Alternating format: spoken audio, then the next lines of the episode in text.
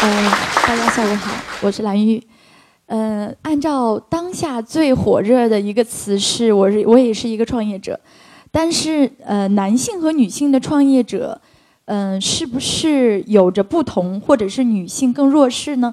在今天我穿上这件衣服的时候，的确感觉到了这个弱势，因为它太小号了。但是我还是想穿给大家看，这是金牛座，我们在澳洲时装周发布的十二星座的婚纱。然后为了展现给大家看，所以我把整个底摆给截掉，它变成一个小礼服。所以现在我是一整天都没有吃饭，啊，真的是非常辛苦。所以我觉得在这一点，谢谢。在这一点上来说，女性创业者一定是有自己的弱势的。那但是我把女性创业者的呃总结为说，呃，用最浪漫的态度去追求你的人生挚爱，这是女性的创业和追梦。那我也看到很多身边这样的案例，包括一会儿我们可以看到的伊能静小姐，我觉得这也是我的闺蜜好友。她一路走来，其实也在诠释着用分享美和爱，呃。去推动自己的梦想，去追求自己的梦想。那接下来我给大家介绍几位我家族里的这样的人。这是我，明显是化过妆的我。呃，先给大家介绍一下，这是我的外婆，她在民国六年出生，也就是一九一七年。呃，这是我们家族里第三代能够考证的第三代苏绣的传人。呃，当然，她的呃这两幅其实也不是她的呃作品里面最出色的，因为在这个年代，其实经历了特别特别多，嗯。女性其实并没有完全待在家里，她可能要带五个孩子，然后也没有去创业，所以也不会是把自己所有的时间用在艺术上面。所以那在顺带去做的一些东西，今天我们看来，她给母亲、给我的母亲绣的一些小棉袄，还有一些小床单的时候，我还是觉得非常的惊喜。在之后的很多带着苏绣去巴黎整个过程当中。其实有这样的一个外婆，有这样一个妈妈，来自一个苏绣的小小的家族，对我来说还是有非常非常大的这种自豪的。这是我的母亲，她生于一九五三年，今年六十多岁了，才刚出道，开始拍照片。这是她拍的第一组照片。她在拍这个照片的时候，其实是我们是有点做作的，因为那根线其实不是绣这个斗鱼的线。其实是为了拍照，让大家看得到那条线，所以特别穿了一条线。但是在整个拍摄的过程当中，摄影师跟他说：“阿姨，您就坐在这儿，平时怎么做您就怎么做。”他就按照平时怎么做，就在那坐了一个半小时。等到我们所有人把照片。都挑完了之后才想起来，对，有有一个太老太太还在这儿继续绣自己的花儿，所以我想在这这样的一个家族里面成长的我，其实，在创业的过程当中，或者是女孩子修行的过程当中，教会我的其实就是安静、踏实、专注，只做一件事情。嗯，我想等到我八九十岁的时候，在为各位的儿女、孙孙女一辈去设计婚纱的时候，是不是大家跟我一样都是很骄傲的？呃，这是在今年的一月二十八号巴黎大皇宫，这也是我自己的微博和微信的头像，非常非常喜欢。我觉得这个呃，展现了我和母亲之间其实最温暖和最真挚的一张照片。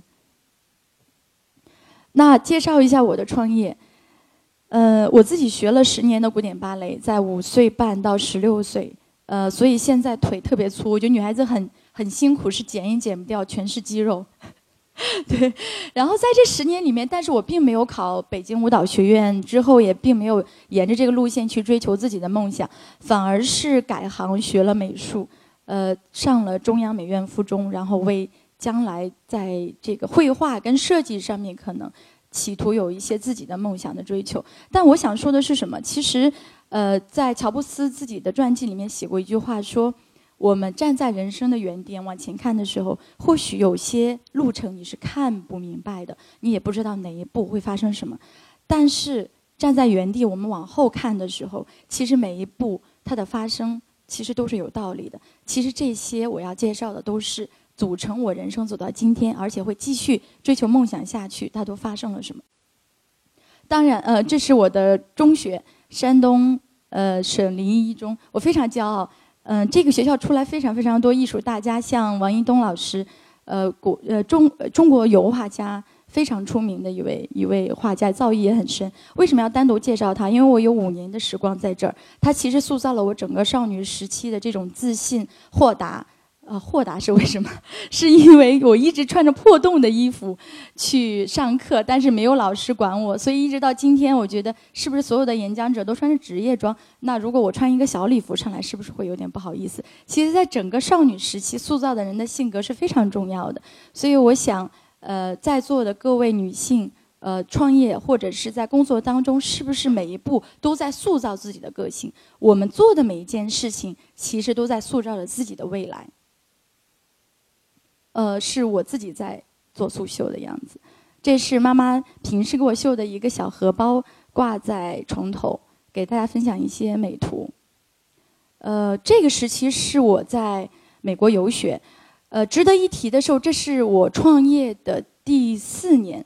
嗯，二零零五年我上大二的时候开始创业。这一年的时候，二零零九年，我把它卖给了中国中纺集团，也是一直到现在为止，北京服装学院就是我的母校，呃，创纪录的高的价格去卖给呃，就真正自己去创造一一个品牌，并且把它卖掉的一个成功案例，这也是我人生自己挖掘的真正的第一桶金。现在看，其实也不是非常多的钱，一百二十多万。但是对于一个大学毕业生来说，尤其是一个学设计，然后那我创造了一个品牌，又把它卖掉，这样的一个成就感是会促使我以后敢于站在世界的舞台上去展示自己的设计。所以这一点也是非常重要的。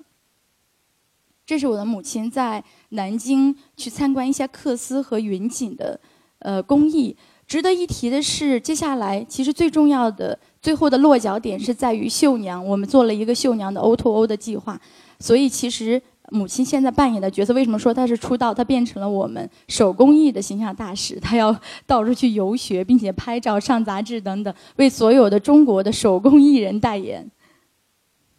呃，这是我第一次在巴黎。二零一三年第一次把自己的婚纱带到巴黎。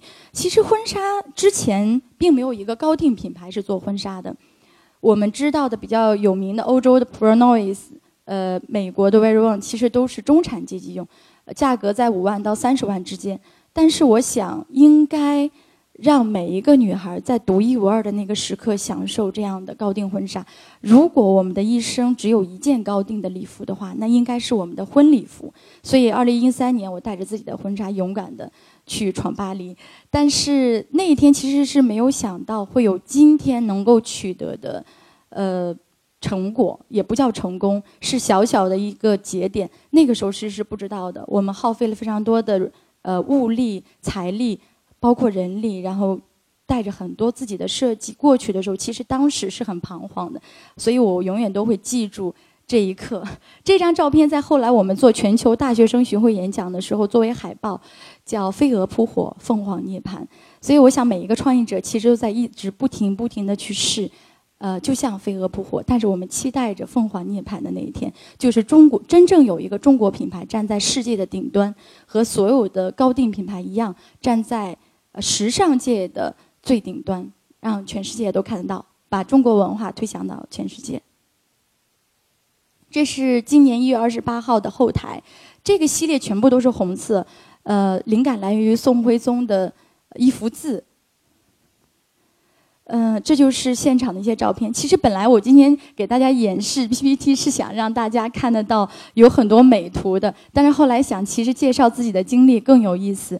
呃，这场秀被法国高定主席称为他见过的、他自己看过的最具诗意的一场秀。这个我还是蛮惊讶的，因为高定时装周其实每年大概有二三十个呃世界顶级的品牌在发布，所以我想中国不是没有自己的时尚，不是没有自己的艺术。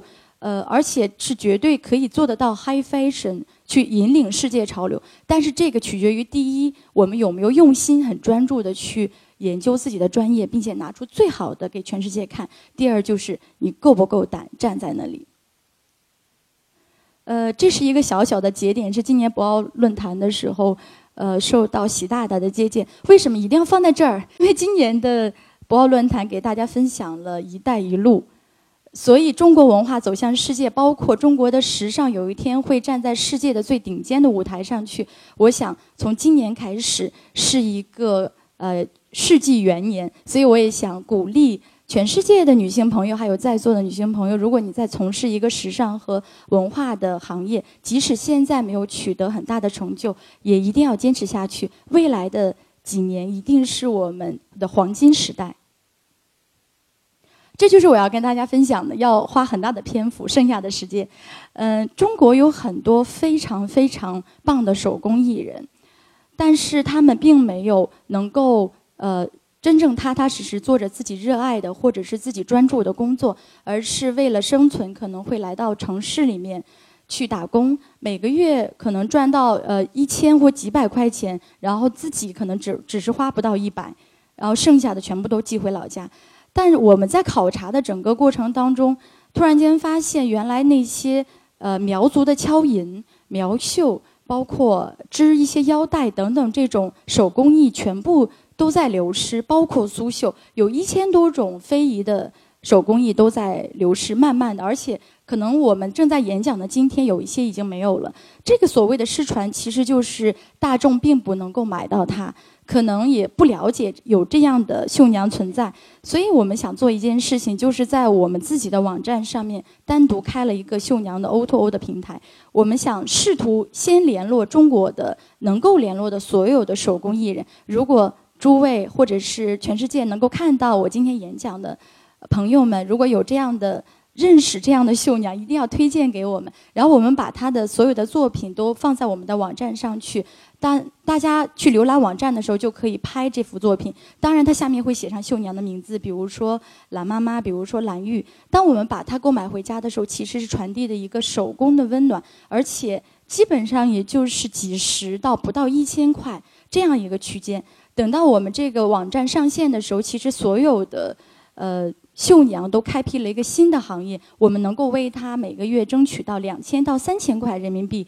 这样的话，可能越来越少的绣娘可以呃不需要走出自己的山山沟，不需要走出自己的家乡，就能够收获呃她的生活所需，并且还还会有很多他们的儿女。变成这个留守儿童的可能性就会更少一些，所以我想，我们到底能做什么？女性创业或者追求梦想的，嗯，一个起点其实是分享美或者是传递爱。在这个过程当中，当我们每一次去考察这些绣娘做的作品的时候，我都会非常的感动，并且很为自己做的这个行业而自豪。如果说有人可以为中国的女性的手工业者，去多做一些事情的话，那我很愿意有这个担当。但是为什么一定说到女性？就是我要讲的第二件事情，叫蓝精灵的爱，也是我们做的一个公益。呃，刚才说到我是一个婚纱设计师，后来又说我我学了十年古典芭蕾，因为造就了人其实是非常能吃苦的。最后落脚点落脚点说到。我们把自己的品牌带到巴黎，但为什么最后我们要分享这个故事？我想用很短的时间跟大家分享一个故事，是我在临沂一中上学之前，是在胜利小学五年级的时候，呃，十二三岁，当时有农村和城市之间的手拉手的活动，和我一起手拉手的女孩子是一个呃，长得非常非常漂亮的五年级的班长，当。我上高二的时候要到北京来上学，我就试图去找到他。我们做了几年的笔友，才发现他是他们村子里面最穷的一户人家。他们家有三个女儿，他是老大，然后最小的一个弟弟还在上小学。当时，呃，我去找他的时候，其实是没有找到他。后来多方打听才知道，他被换亲换到了隔壁村子。这就发生在山东省沂蒙山里面的一个小村庄里。当我找到那个家的时候，我都无法相信，在门口站着就是一个很懒很懒的老老头子的样子，五六十岁，竟然就是他的先生。当时他才，呃，十五六岁，我上高二的时候，那是一个非常非常漂亮，我到现在都还能够能够回想起来，他在阳光下奔跑的那张脸，都透着光，特别白。身材特别好，我觉得，呃，作为一个一个现在我们看绝对是一个美女。嗯，当时我在他们家门口哭了很长时间，但是没有见到他。我就在想，为什么会发生这样的事情？难道我们不应该为更多的女性去争取更多的权益吗？在中国的当下，有一些事情其实是不可避免的。那如果我们能够伸出手来为周围的女孩子多做一些事情的话，那就由我们自己开始吧。从这一点上来讲，和我们的婚纱设计和传递爱，和一个女性的创业者其实是息息相关的。我想也是因为这样手和手之间传递的温暖，才会让我有这个力量一直往前走，有这个勇气站在世界的最顶端，去创造中国属于中国的时尚。所以我想，爱其实是有传递的温暖的。如果我们能够多做一些的话，希望我们一起携起手来，为这些女孩子多做一些。呃，希望以后再有机会和大家分享这样的故事。最后一句话，嗯，传递东方雅致之美，我们一起努力。谢谢。